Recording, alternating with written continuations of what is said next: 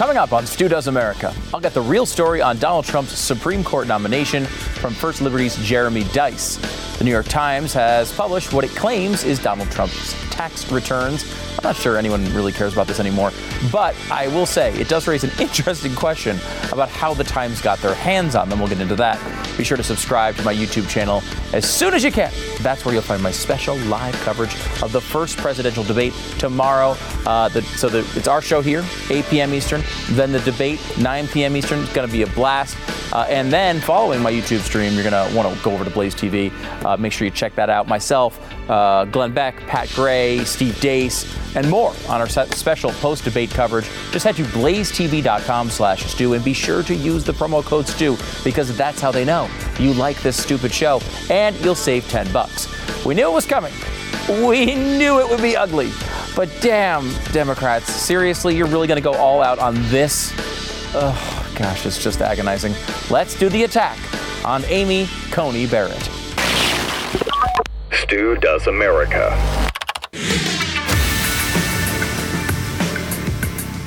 This observation of inarguable fact might seem a little off topic to start the show on such a big news day, but I'm going to do it anyway.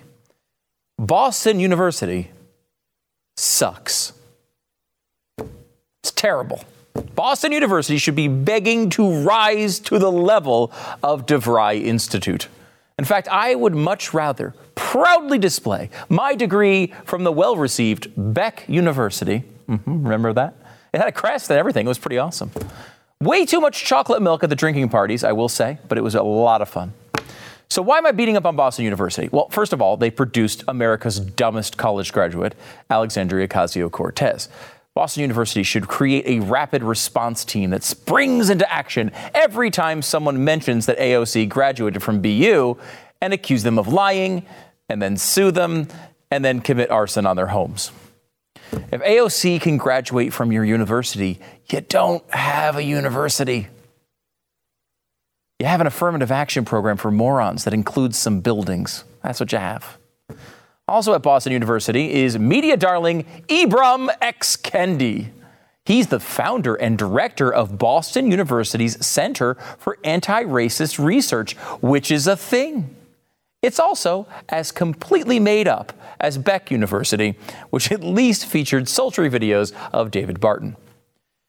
The reason I bring up all of this is that Ibram Kendi taking the lead for the Democratic Party in their apparent strategy to destroy the nomination of Amy Coney Barrett, the notorious ACB.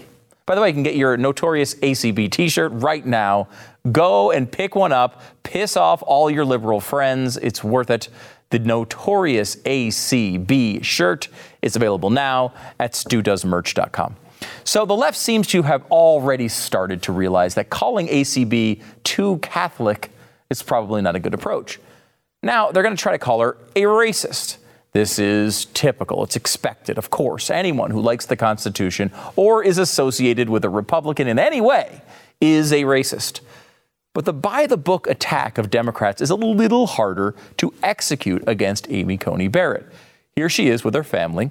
If you're listening on audio podcast, I will describe it for you. It's your typical smiling family photo. And of course, if you're obsessed with race, you'll probably notice that two of her children are black, adopted from Haiti. Now, of course, I guess you could be a racist and adopt two black children from an impoverished nation. But why? Why would you? Doesn't seem like the kind of like t- most worth. I, I can't even describe what kind of terrible idea this is. It's like the crappiest racist idea you've ever heard. It just sounds like you're bad at racism if you were to do such a thing. Luckily, we have Boston University here to help us out. I do want to add just this little bit of extra spice to this story. Jenny Beth Martin from Tea Party Patriots tweeted out a picture of what she thought was Amy Coney Barrett with her two kids. She since deleted the tweet because it was actually her sister. Now, is this some big, terrible mistake? I mean, it's her sister. They kind of look alike. But this was used to prove her racism. This Tea Party lady just tweeted a picture of someone with any two black people because she thinks black people look alike. That was essentially the tone of it all. The greatest part was then Ibram Kendi responded and also didn't realize it wasn't the right kids. Does that make him a racist? The answer to that question, of course, is yes, but for other reasons. Here's what he said when he saw that picture Some white colonizers adopted black children.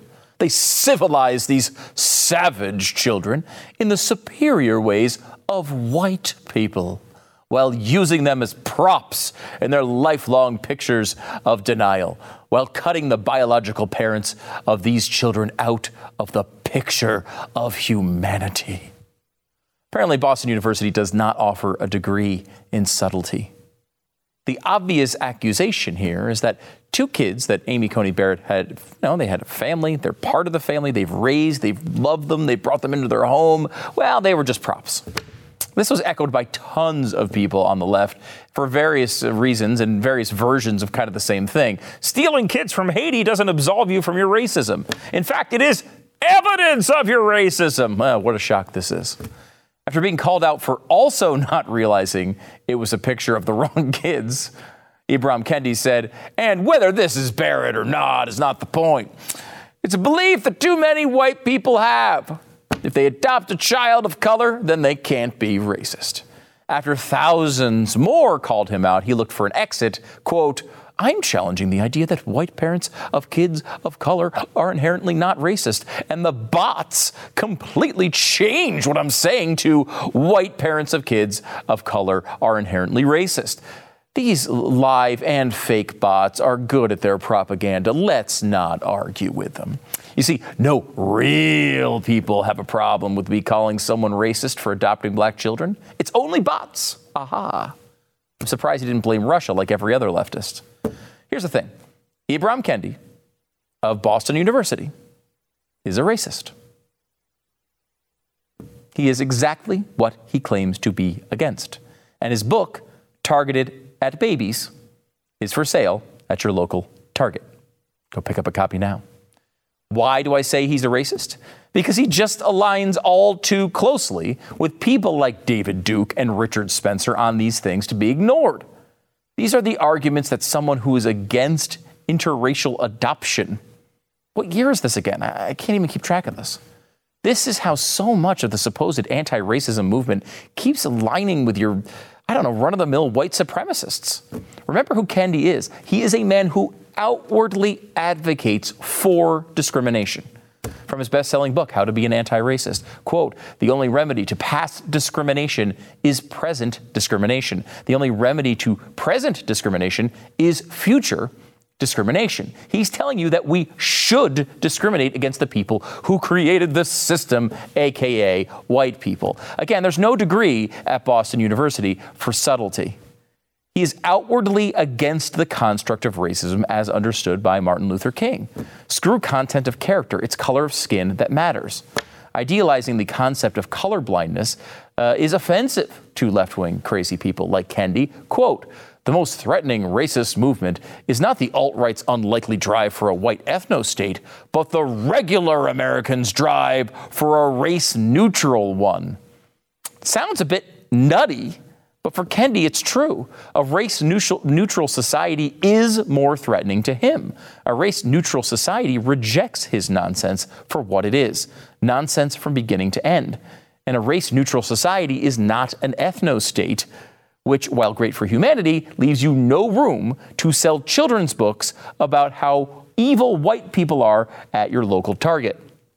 And while Kendi exclusively is pictured in super professor looking glamour shots, his book is just garbage. It reads as if Alexandria Ocasio Cortez was trying to sound intellectual while explaining racism after three Bud Light seltzers.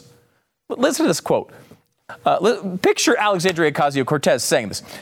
The saying uh, black people can't be racist reproduces the false duality of racist and not racist promoted by white racists to deny their racism. The guy who wrote that sentence is one of the most celebrated authors in America.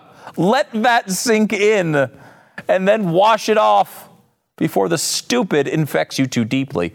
Quick sidebar here, by the way. This is a great side effect to the utter stupidity of Kendi's writings. He basically lectures everyone uh, about how we don't call people racist enough, which is a mag- magnificent complaint. Or at least we don't call people racist correctly. One of his big complaints is how we keep using the wrong words for racism. Like, you and I probably think alike. We would make fun of the term microaggression, right? Well, Kendi doesn't like that term either. It's not microaggression, it's racism. Same thing with calling black Republicans Oreos or Uncle Toms. We should be calling those people's those people racists. And this ridiculous nonsense makes his writing so incredibly repetitive, it's jaw dropping. It launches him into these endless bouts of circuitous word salad. Eh, listen to this sentence again.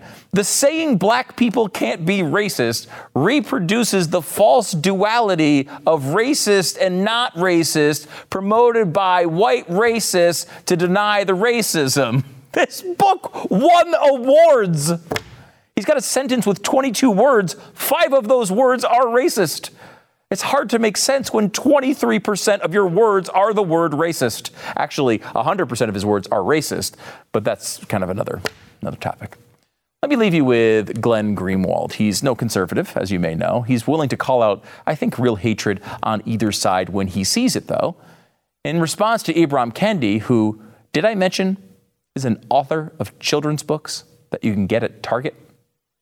Greenwald writes, Adoption is one of the most beautiful things that exists in the world. And while, like everything, including biological families, it can foster abuse, casually insinuating that for adoptive parents is despicable. And yes, uh, Ibram Kendi, that, that matters. It matters that you use the wrong picture. These vile attacks are a perfect distillation of contemporary liberal discourse. It doesn't matter what you do in your life, how you treat people, what actions you take. To be anti racist, you must recite the right phrases and properly preen and posture, and of course, buy Dr. Kendi's book. I can't even fathom how rotted your soul has to be to attack people's families like this for petty political gain. We endured it a lot in Brazil. And what always leaves me amazed is the sociopathic contempt for the kids involved. Even if you hate Amy Coney Barrett, why malign her family? It's a good question, and one that the media will not answer, at least until after this nomination, because there's a goal to achieve here stopping Amy Coney Barrett at any cost. There's no time for basic human kindness when that is your goal. That's why Ibram Kendi will face no real repercussions for his disgusting treatment of her family. He'll keep making appearances on The Today Show and Oprah and be called a genius. For what it's worth, if you want to hear me rant endlessly about Ibram Kendi, you can listen to an episode of my wife's podcast, Lisa Page Made Me Do It, on iTunes. The episode is called Is Your Baby Racist?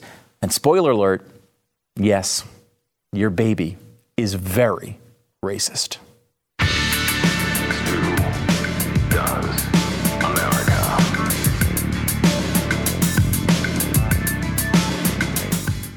Hey, fatso. Oh, sorry, I was seeing my reflection. Uh, intermittent fasting is a way to stop being a fatso. Um, it, you know, it's been kind of getting bigger and bigger. It's been growing in popularity. You probably have heard a little bit about it. Uh, fasting doesn't sound good to me, frankly. Uh, I like to just eat all day, not eat none of the day. However, intermittent fasting is different. It's not just like starving yourself or anything like that. They have a really great system for this at Fast Blast. This is the way you can drop those pounds fast. Like I'm saying, you get on the scale one day, you do it the next day, the next day, the next day. Each day you see a little bit of improvement. It's not like these old diets where like, oh, you can gain, you can lose up to one and a half pounds a week, and then if you just do that consistently for years and years, you're gonna you're gonna look really good. Fast Blast makes it happen fast, which I like. Um, fasting is really effective, uh, and if you do it with a Fast Blast smoothie, it's actually not it's not it's not as torturous as you think it might sound. It's actually pretty great because you get the benefit and you get into that rhythm and you feel really good. Plus, you're having these smoothies which are really uh, delicious and they can fill you up. Just having uh, you know one every couple of hours, combine it with lots of liquids, and it'll keep you satisfied. We always tell you to do your own homework, so I urge you to learn more about intermittent fasting at fastblast.com/blaze. The slash blaze part is important because that's how they know you like this stupid show. So get started today with Fast Blast for a healthier and smaller you. It's fastblast.com/blaze. Blaze. Happy to welcome back to the program Jeremy Dys, uh, special counsel for the First Liberty Institute and host of First Liberty Briefing podcast. Jeremy, you're in studio. This is crazy. I don't know what to do with myself. Uh, me either. I like. I have actually my body's connected to my head and yeah. brain and everything. So it's, it's, a great time. It is. You're used to being a disembodied guest. Yeah. Uh, through COVID, uh, here you are in person. Is it weird? Have you left the house other than this interview? Uh, a couple times. You know, I had to actually take the pajama pants off to come over here and, mm. and do this whole thing, but. Yeah, it's, it's nice. I, I don't know how good I'm going to be because I'm used to being disembodied at this point, having someone else's body. So it really viewers should just look from here up, and right. this should be the it. Should be fine. Everything. I'm not responsible for anything below this. There you go. um, Amy Coney Barrett, uh, big announcement uh, this weekend. Uh, she was, you know, sort of the name that had been tossed around coming into this anyway. It was tossed around during Kavanaugh. Um, what do we think about Amy Coney Barrett? Look, I, I, think she's got a fairly good record of things, right? It, it, when you look at what we're looking for, uh, a, a, justice that is going to be more like Scalia, it's hard to get someone who not only clerked with Scalia, but clearly learned from Scalia and has, has learned how to be an originalist, a textualist. Someone who says, you know, words have actual public meaning at the time that they were adopted. Let's make sure we follow that guidance when we're yeah. going to the court. These are good things. And that's not a I mean, let, us go back only just a couple decades when this was not even a thing. Justice Scalia kind of pioneered this idea of originalism, you know, readopting what the, the founding fathers had put in place in the beginning, but uh, it was out of vogue for that to be the case. So to have someone through her opinions, through the speeches that she's given, through her uh, her academic work that she's done, present this idea of originalism not only as a passing fancy, but as a proper way of interpreting the Constitution, a Constitution that actually means something to her I think is of, of vital importance and will be a, a good look for the future in what is probably the first time since 1934 or so that we've had a reliably conservative majority on the Supreme Court finally. Fingers crossed on that one. Because uh, it's interesting, because I think people, generally speaking, hear she's either the greatest Supreme Court pick in human history or she's responsible for The Handmaid's Tale. Those are like, the, that's the, both sides of what you're hearing from the mainstream media. What can you get from the concept of like, look, if you're looking back at her actual record, does she have a long record? I mean, she's relatively new as a judge, right? What should we think as people who don't understand all the legal mumbo jumbo? Does she have a legitimate record? She does have a legitimate record, obviously, and she's signed on to a number of really good religious liberty cases, of something I care very much about, yeah. of course. Uh, she hasn't uh, authored that many direct opinions, but joining the opinions are just as good, basically saying, hey, I endorse the reasoning in here. Sure. And so we could expect that that's what the reasoning is going to be elsewhere. Look, uh, there's a strike I would have against her on an issue of educational choice in terms of one case that she, she reasoned through, and, and that maybe that's one I'd like to see a little bit differently. But on the issues that we care about at First Liberty and, and generally through the conservative movement, I think she's, she's demonstrated a commitment to following where the Constitution leads, not going towards where the outcome she wants it to be that may be more important than any opinion that she signed on to. Now, what will the future look like with that? You know, all bets are off for right now, but based upon where she's she's put her time, uh, the things that she said publicly, the scholarship that she's written, and, and, don't forget we don't only have just opinions, but we have things that she's written, academic journals and and lectures that she's given, classes she's agreed to yep. teach. You know, these are all very important bits and snatches of things. Where she puts her time when she's not on the bench or in the classroom. These are all important things that go into co- creating who the whole orbed person is. And the person, the, the image we're coming out of that with is someone who deeply loves the Constitution, is committed to it, and is willing to abide by words that have an original public meaning. That is a far cry from the person who will have occupied her seat before her if she uh, is indeed confirmed. yes. Uh, and that can only be a good thing right now for the country. This one's hard to screw up. I mean, like last time we are talking about Antonin Scalia. You're replacing somebody like that. You're replacing uh, even Kennedy, who, you know, at least middle of the road. You could screw that one up. It's hard to screw up Ginsburg. It's almost impossible to find someone who, again, God rest her soul, who would be worse than Ginsburg on, on the Supreme Court, in my opinion. Um, I went into this as I always do when a Supreme Court choice comes up, which is as a conservative, I assume we're going to screw this up like something's going to go wrong. We're going to put someone in who is uh, secretly a socialist, who's never looked at the Constitution. Like this seems to happen to us routinely. So I was very nervous about it, and so I went around to talk to everybody that uh, you know that I could think of. You were unfortunately last on the list. I hope that doesn't bother you. I expect it. um, no, I, I mean I, I wanted to talk to everybody I knew who really knows this stuff, and you were you're one of the top ones on the list, and I wanted to ask everybody the same question like, should I be freaking out? Is this just me being irrational because I'm used to failure? Or is this because she doesn't have that long record? She's, you know, obviously on the younger side for justice, which could be a really good thing.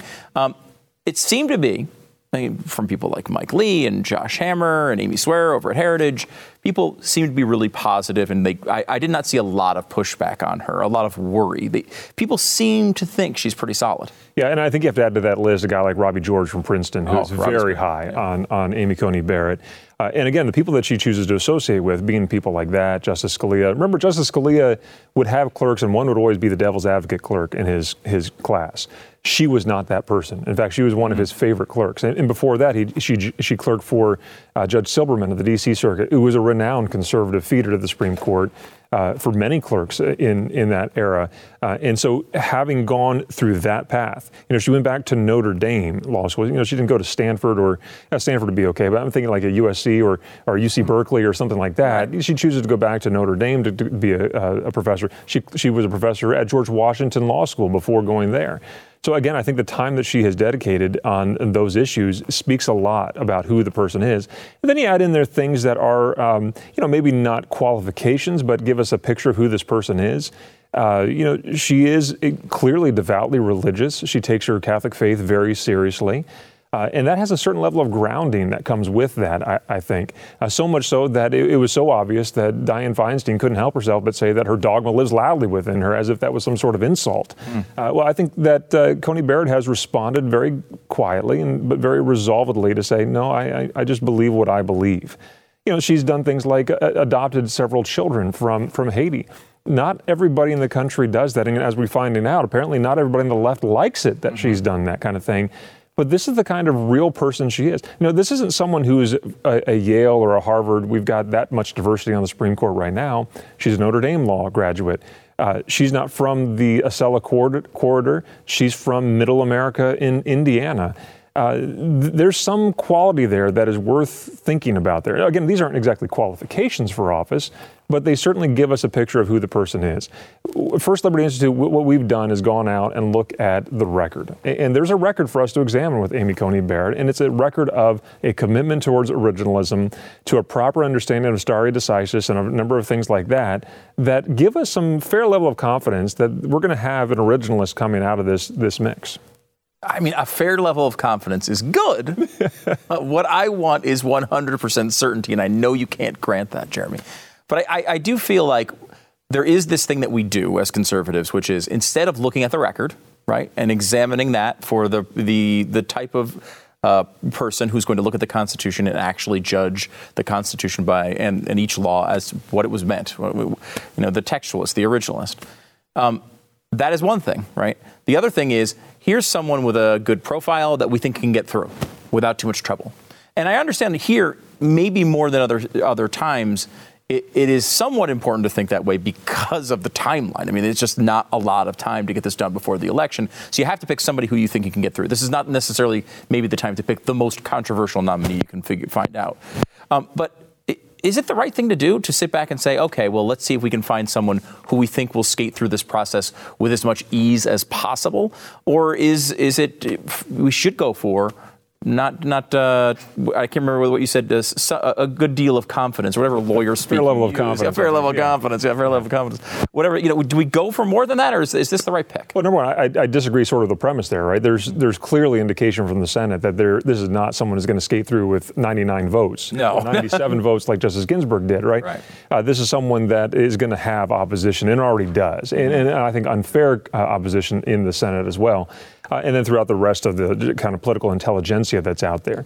Uh, on top of all that, you've got uh, other issues like, oh, let me let's just address the timeline for one thing, right? I wish this was more like Salmon Chase and who Abraham Lincoln nominated and then confirmed on the same day. You know, that, that'd be a great little way to be going about things. You go to Justice Stevens, who was nominated and confirmed in 19 days. Ginsburg herself was nominated and confirmed in a span of 42 days, I think it is. So Uh, and Sandra Day O'Connor was in 33 days, I think. So we're right between, sitting here today, right between uh, that, uh, between Ginsburg and O'Connor in terms of time to the election day. So th- clearly we can do it. It can be done.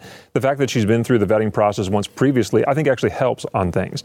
But beyond all that, uh, yes, there's opposition that's out there. And the fact that she's receiving opposition, I think ought to give you more encouragement, I hope, yeah. to say, okay, this is the, this is a person that is perhaps worth our support of things.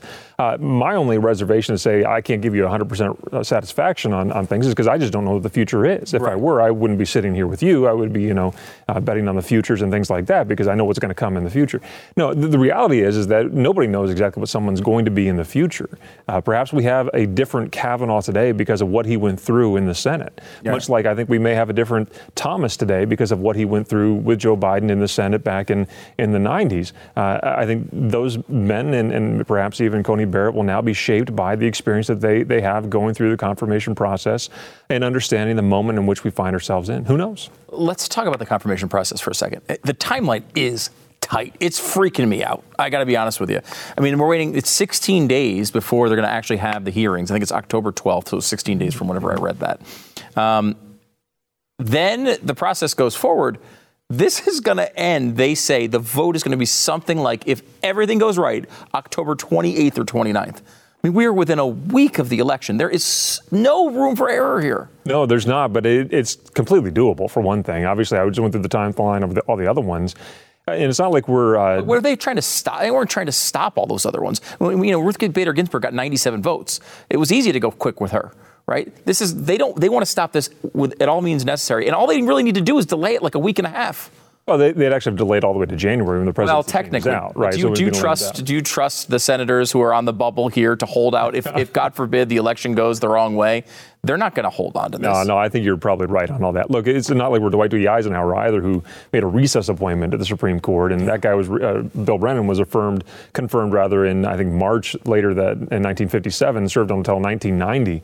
So I mean, one of the most liberal people that were on the Supreme Court mm-hmm. was appointed by recess appointment for pity's sake. So mm-hmm. we're in a totally different construct than back in 1956, oh, yeah. thankfully. Mm-hmm. Uh, look, I think those are all legitimate concerns to be having right here, and I can't really pat you on the back and say there, there, it's going to be okay because. Why, why did I bring you here then? I don't understand. you brought the wrong guy for sympathy. That doesn't happen okay, right. with Jeremy Dys, but it can be done. Um, perhaps having had Kavanaugh go through such a horrible confirmation process, if anything positive that can come out of that beyond the fact that we've got Justice Kavanaugh sitting on the bench today, perhaps it's just that they've fired one too many bullets then. They really can't do that again here. Will they try? I think absolutely they will try to, con- to, to slow the process down and prevent someone like this, this seat especially, from going this way towards someone who I think is probably more likely than not a very strong conservative on things. Uh, but I think they're going to have a hard time winning that over the people. Don't forget, we also have this little presidential election thing going along I've heard of this, yeah. now. I don't think Joe Biden really wants a lot of attention brought to Senate confirmation hearings. How many times will his interactions with Clarence Thomas and Robert Bork. Mm. In fact, if the vote comes on the 28th, I think it is, I think that's just two days away from the anniversary of Robert Bork being voted down in the Senate. Yeah. So, I mean, it, it's going to keep on, that little political thing is beyond just the whether or not he can, the president can or not, or whether the Senate should or not. That's a separate question. The optics alone are going to be influential towards the presidential election. What does it say that Joe Biden will not release a list?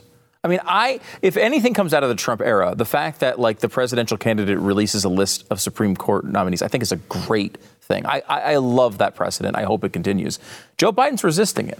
I mean, he, he can't do this. Is it because he wants to please the left and doesn't want to scare the right? Is it because he doesn't want to upset the left uh, and he wants to play to the middle? What, what is going on? Why wouldn't he do this? I, yeah, I, I, have no idea. My, my, my suspicion is that anybody, I guess his words have been that he didn't want to make anybody a target or something. right why would they be a target exactly here? I mean, are, like, do you guys do that? Does the left do that to the mm. right candidates? Maybe that, mm, that, that's a curious thing there. But I, I, suspect that if he did put names out there, that there would be an actual investigation going on about who these people are. We would do the exact same thing we've done with conser- the, with President Trump's lists.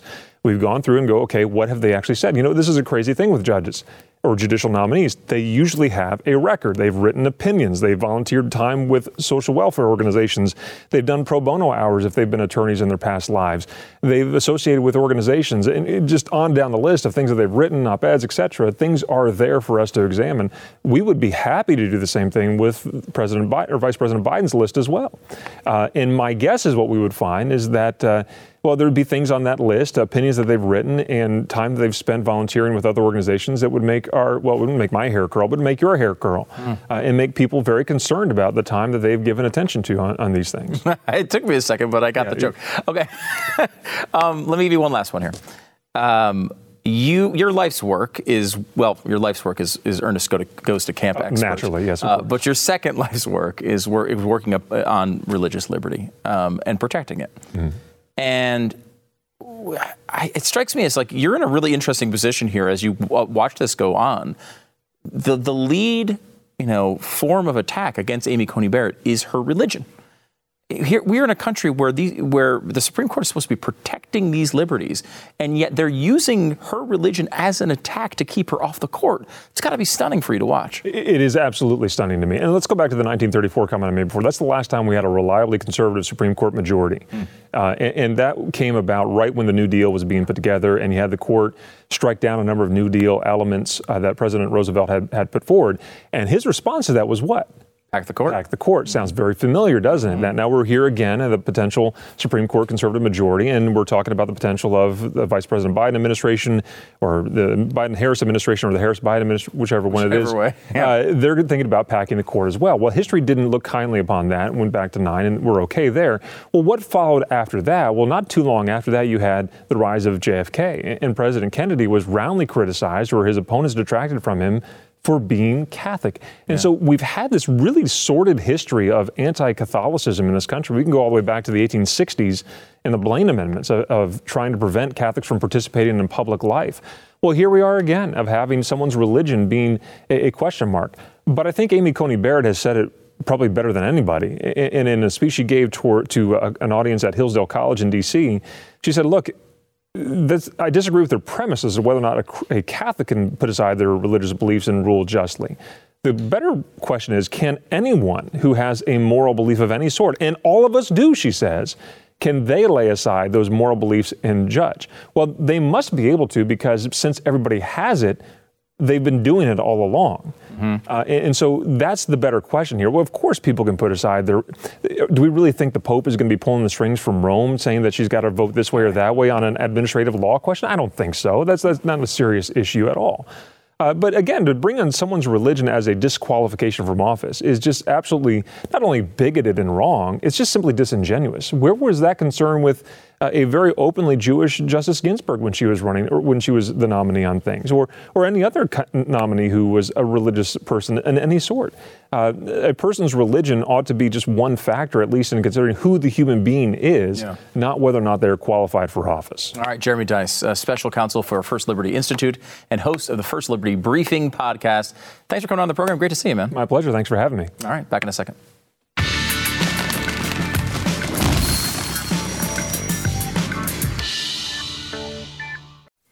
Some new developments in the Jacob Blake case. You might remember this case. It was a guy who was shot by police seven times as he was trying to get into a car. Uh, and that, of course, led people like Drew Brees to put his name on their helmets. Because um, I'm not, I'm not 100% sure of this, but I believe it's the first time an NFL player has put the name of an accused rapist on their helmet.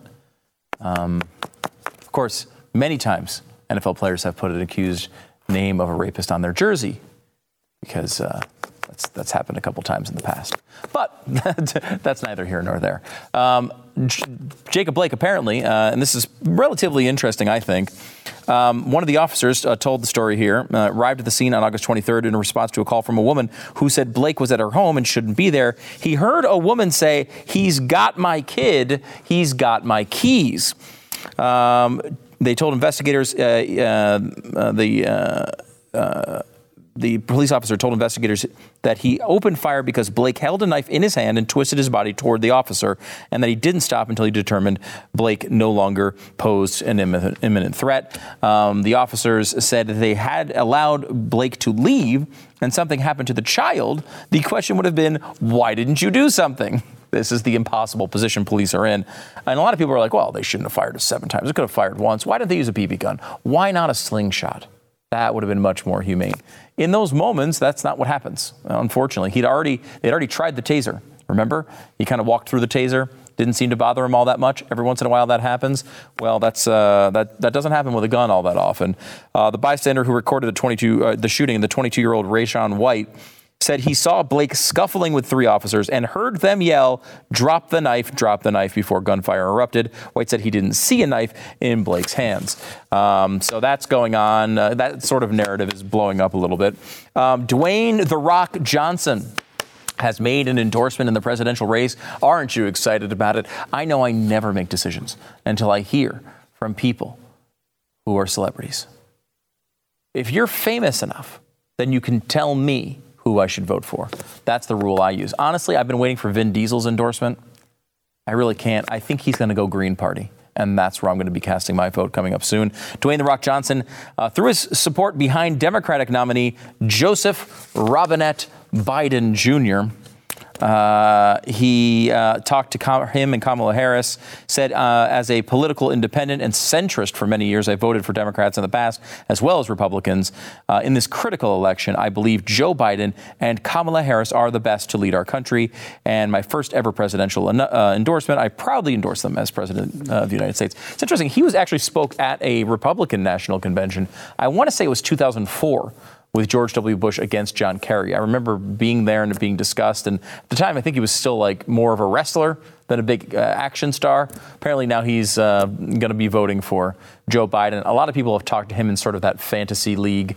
Um, presidential candidate thing where like this guy he was one day he's going to run for president he seems to be making his move into that arena um, maybe on the democratic side we'll see what happens with that and one more from california Governor Gavin Newsom signed a law in Saturday requiring California to, to house transgender inmates in prison based on their gender identity. Um, now, he said there is an exception only if the state does not have management or security concerns. How could you not have management or security concerns? You're going to get a guy who just committed a crime and he's going to go to prison and you're going to say, hey, so uh, just which one would you rather go to, the men's prison or the women's prison. I mean, which one are you, a man or a woman? So you're just going to let a convict tell you he's a woman so he can go to the female prison. This is a good policy. I think it's going to work out really well. I don't foresee any problems with it. I can't think of any. And if you could think of some, you should examine your heart because you're a terrible human being and probably a racist. We'll ask Ibram Kendi about it and see if we can get you in that bandwagon. One quick check are you white? Because if you are, then you're a racist. Uh, I, uh, I don't think this is a good policy. I'm going to go ahead and say maybe, maybe the birth uh, idea is a little bit better. They say there's a problem if, like, a woman who is born a woman, uh, or excuse me, a man who's born a man and becomes a transgendered woman has to go to male prison. Apparently, that's a problem at the prisons. I don't know what you do with that. Maybe you separate them. Seems like a smaller part of the population, but putting unleashing male convicts in a female prison seems like a bad idea. Just going to go on record with that right now. If you need any explanation as to why, Gavin, you can call me privately. Back in a second.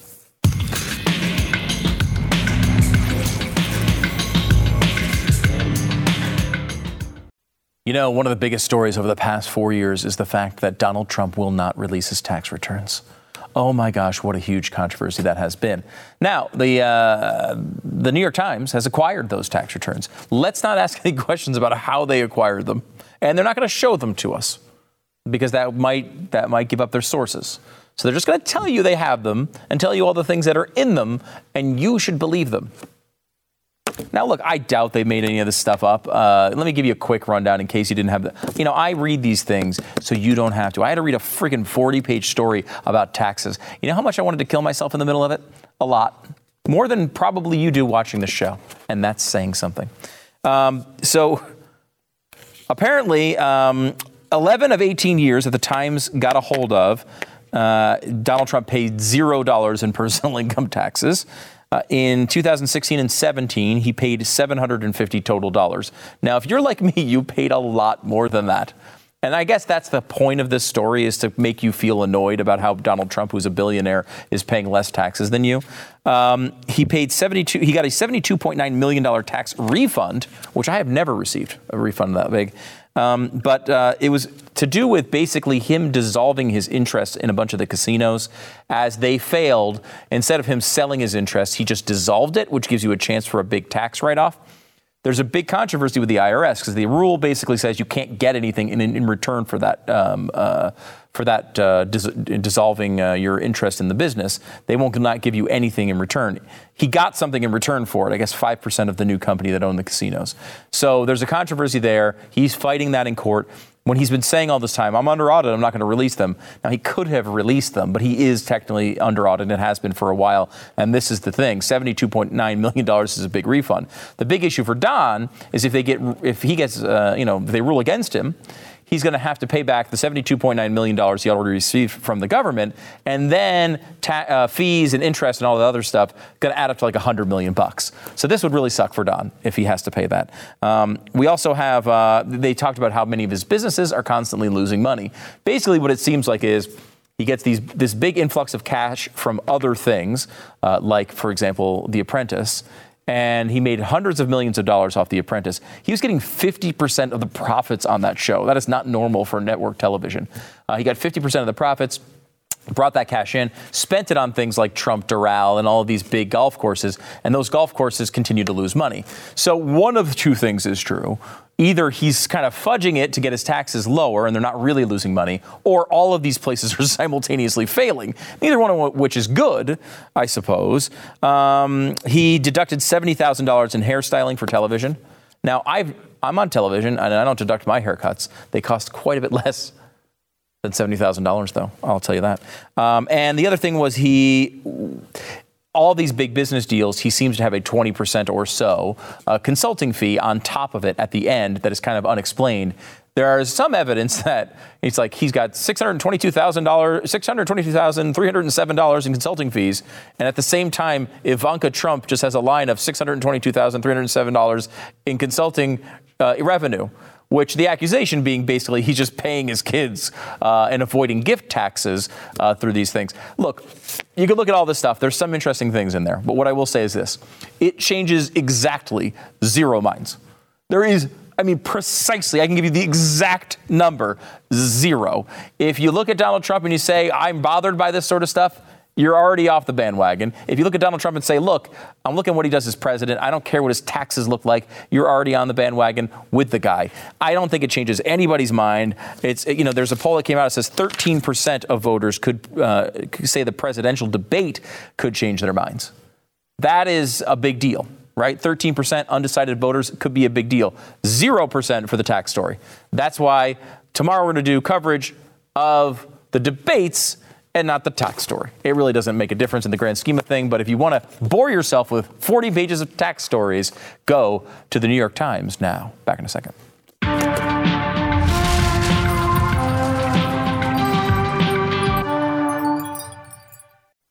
Okay, tomorrow night is big. We've got the debate. You got to come here, 8 p.m. Eastern. Come to my YouTube channel you can watch the show. We're going to have Glenn Beck on, Pat Gray, Steve Deace preview the entire debate leading right up to debate start time.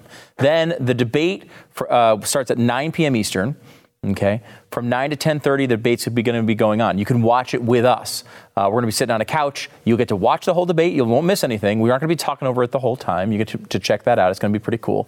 From uh, 9 to 10:30, we're just going to give a little some live fact checks, maybe make some jokes about uh, Joe Biden.